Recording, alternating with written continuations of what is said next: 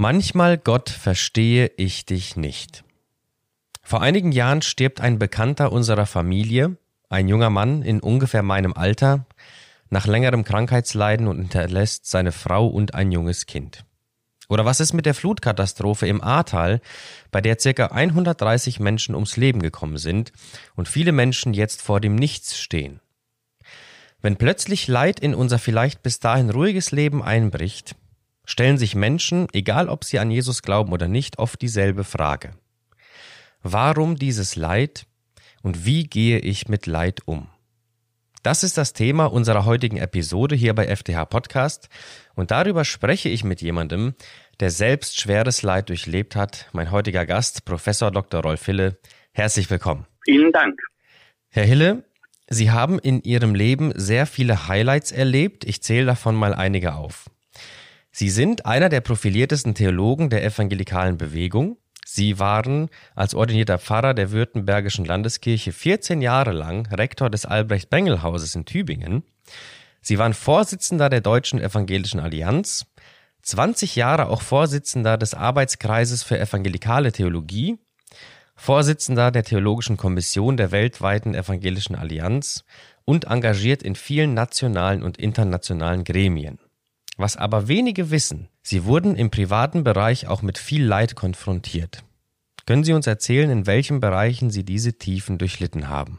Das tue ich äh, gerne und bereitwillig, möchte aber vorausschicken, äh, dass ich zuerst und vor allem unendlich dankbar bin, auch bei allem, was ich jetzt dann aufzähle und was wir noch besprechen wollen. Äh, es steht am Anfang für mich ein tiefer Dank Gott gegenüber. Ja, wir haben auch sehr schwierige äh, Zeiten durchlebt, meine Frau und ich. Das äh, erste eklatante Ereignis war 1991. Äh, bei meiner Frau wurde ein gutartiger Gehirntumor, ein Akustikus Neuronom, festgestellt, das eine schwierige Operation not nötig machte. Dabei kam es zu einer gewissen Lähmung äh, im Gesicht und vor allem hat sie durch das Durchtrennen äh, des Hörnervs ihr Gehör auf der linken Seite verloren. Dann äh, hat, das war im Jahr 1991, dann 1993 verstarb äh, meine Schwägerin, also die Schwester meiner Frau, äh, bei der Geburt des dritten Kindes.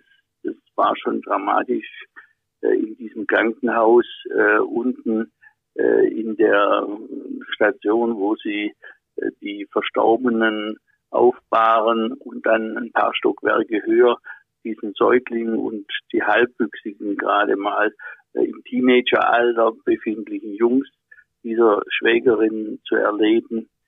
Dann äh, wurde im Jahr 1997 beziehungsweise auch schon deutlich vorher unser zweites Kind, ein Sohn, äh, der eine sehr schwere Geburt gehabt hat, psychisch krank.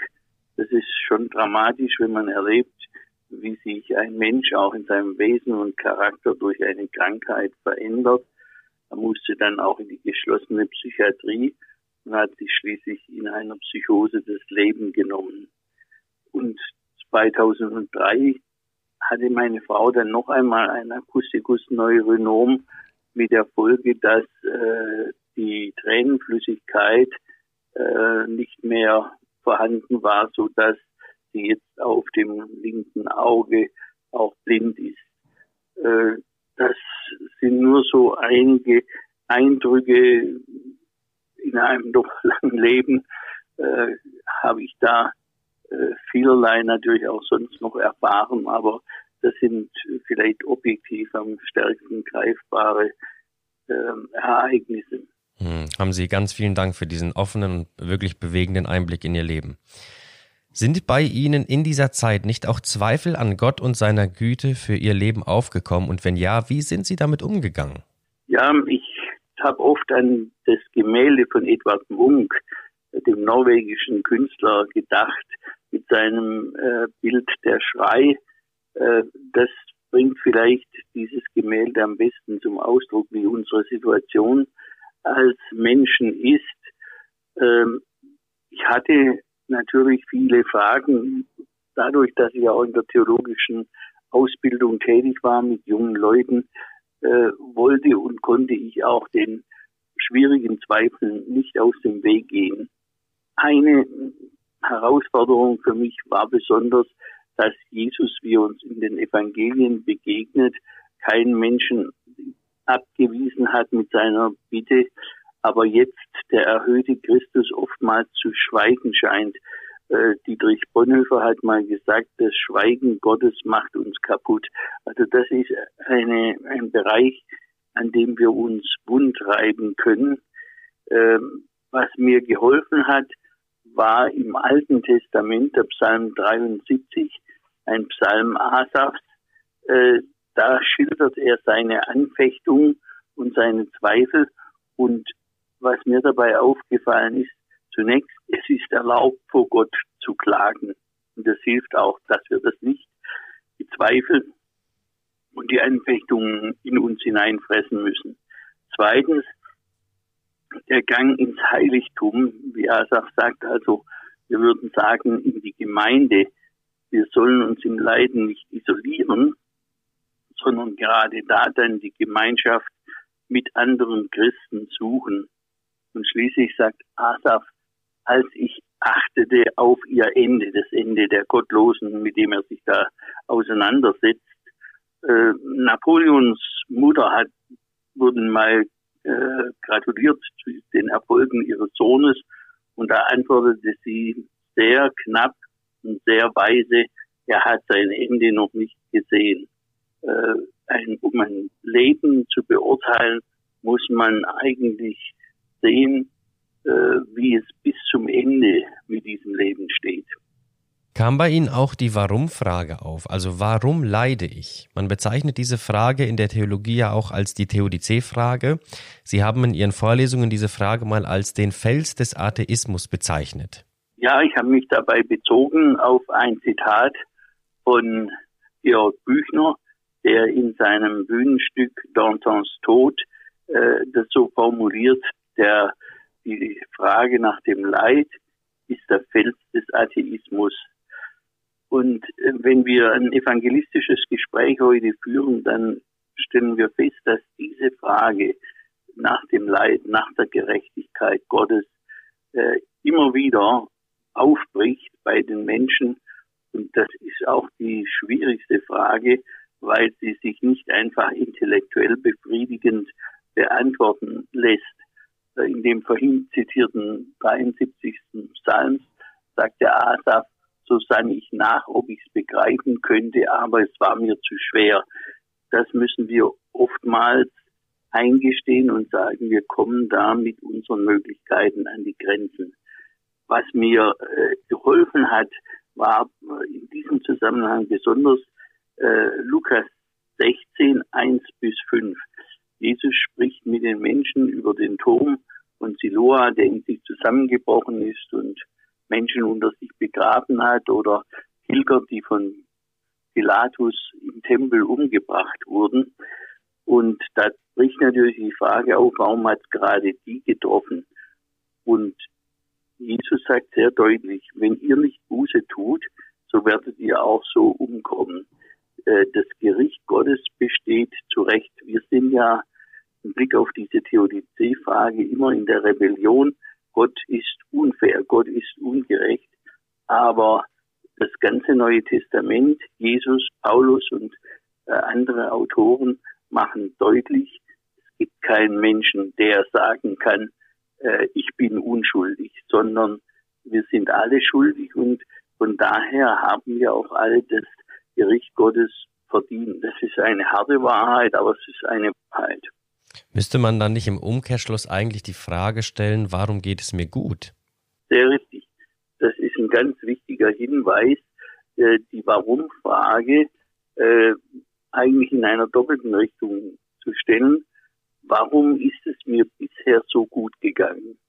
Äh, wir nehmen das so selbstverständlich hin und erst wenn das Leid uns wie ein schwerer Klotz auf äh, die Lebensbahn geworfen wird, äh, dann äh, wachen wir auf und sagen, ja, warum jetzt dieses Leid? Aber äh, es ist genau richtig die Warum-Frage muss in doppelter Richtung gestellt werden. Warum ist es mir so gut gegangen und geht es mir in vielen Bereichen immer noch so gut? Und dann erst die Frage, warum äh, habe ich jetzt dieses Leid zu tragen? Was würden Sie sagen, was hat Ihnen, um jetzt nochmal auf die persönlichen schweren Zeiten in dem Leben von Ihnen und Ihrer Frau zurückzukommen, was hat Ihnen und Ihrer Frau in dieser schweren Zeit am meisten geholfen? Ein ganz fester, entscheidender Zusammenhalt war der gemeinsame Glaube, dass wir miteinander unsere Andacht hatten, in der Fürbitte auch an andere Menschen denken. Das lenkt auch ab von der Frage nach dem eigenen Leid und führt etwas über den eigenen Horizont hinaus. Äh, und dann ist es überhaupt die äh, Liebesgemeinschaft, die wir in der Ehe und im Rückhalt dann auch in der Familie haben, dass wir äh, uns gegenseitig stützen können und in einer Solidargemeinschaft leben. Meine Frau und ich feiern in diesem Jahr ihre goldene Hochzeit, 50 Jahre miteinander auf dem Weg. Das schweißt zusammen und das gibt auch Tragkraft und führt immer wieder auch in die Dankbarkeit. Eine Frage, die eng mit der letzten zusammenhängt, ist folgende. Was können Ihrer Erfahrung nach oder was sollten Ihrer Erfahrung nach Angehörige oder nahestehende Personen von betroffenen Menschen in Not tun? Also was hilft, was hilft nicht? Wie haben Sie das ganz persönlich erlebt? Also zunächst einmal der verborgene Dienst der Fürbitte, dass ich den anderen vor Gott bringe und mittrage und äh, mich unter seine Last auch mitbeuge. Das ist, glaube ich, eine ganz große Hilfe. Und dann, äh, dass ich äh, Liebe schenke und Unterstützung. Äh, nach dem Tod unseres Sohnes hat zum Beispiel eine die Frau eines Kollegen ein wunderbares, warmes Essen einfach so vor die Tür gestellt. Äh, und das, das war ein Zeichen der Solidarität, äh, des Mittragens. Was nicht sehr hilfreich ist, wenn wir zum Beispiel ein Bibelwort ungefragt einem Leidenden um die Ohren hauen, ich sage es jetzt mal so zugespitzt und verschärft, etwa äh, du weißt doch, dass denen, die Gott lieben, alle Dinge zum Besten dienen. Das ist zwar eine wunderbare Wahrheit, die kann aber in einer solchen Situation eigentlich nur von dem Betroffenen selbst kommen. Wenn der sagt, ich weiß das und glaube das und das tröstet mich, dass ich auch im Leid das Gute Gottes erfahre, dann äh, ist es authentisch. Äh, aber ich kann ihm nicht einfach so äh, vor den äh, auf ihn eingehen und sagen, ja bitte, du musst das jetzt glauben, alle Dinge äh, dienen zum Besten. Äh, das ist seelsorgerisch nicht hilfreich. Das heißt, Sie würden sagen, Menschen wollen gar nicht erklärt bekommen, warum das jetzt passiert in erster Linie, sondern was wirklich Not tut, ist einfach da zu sein. Richtig, genau. Das auch das stille Mitleiden, das äh, sieht man ein Stück weit an den Freunden Hiobs, die zunächst mal still sind und da sitzen und äh, ihn durch sein, durch ihre Gegenwart äh, ermutigen und stärken wollen. Hm. Wenn sie sich dann nachher auch gegen ihn wenden, das ist ein anderes Thema, aber zunächst mal diese Solidarität mit dem anderen vor Gott zu stehen. Würden Sie zum Schluss sagen, dass man leidvollen Zeiten auch etwas Gutes abgewinnen kann? Ja, äh, ich denke, das Leiden äh, macht uns reifer und vertieft unseren Glauben und erhöht damit auch die Kompetenz, die wir haben und die Authentizität, die wir haben, in der Seelsorge leidenden Menschen zu helfen. Äh, wenn jemand, ich sage es jetzt mal so, als Luftikus durch die Welt geht und nie äh, wirklich Widerstand und Probleme erlebt hat, äh, dann äh, ist er eigentlich nicht in der Lage, äh, einen anderen wirklich zu begleiten und zu trösten. Äh, in unserem alten württembergischen Gesangbuch steht ein Choral von Karl Friedrich Hartmann. Da heißt es, endlich bricht der heiße Tiegel und der Glaube empfängt sein Siegel, als im Feuer bewährtes Gold, da der Herr äh, durch tiefe Leiden uns hier zu den hohen Freuden jener Welt bereiten wollt, als eine Vorbereitung auch unseres Lebens. Und dann einige Verse später heißt, äh, und das ist, glaube ich, eine sehr präzise Antwort auf diese Frage, worin besteht das Gute? Leiden sammelt unsere Sinne, Seele nicht zerrinne in den Bildern dieser Welt, ist wie eine Engelswache, die im innersten Gemache des Gemütes Ordnung hält. Äh, diese Kraft äh, der Leidenserfahrung in die Tiefe zu führen, neu von Gott abhängig zu machen, äh, das ist etwas, äh, was zum Glauben unmittelbar dazugehört. Das ist das Siegel des Glaubens, im Feuer bewährt zu sein. Und äh, das hängt in der Regel eben mit Leiterfahrung zusammen. Und vielleicht äh, da auch diese Perspektive der Ewigkeit ist ganz zentral.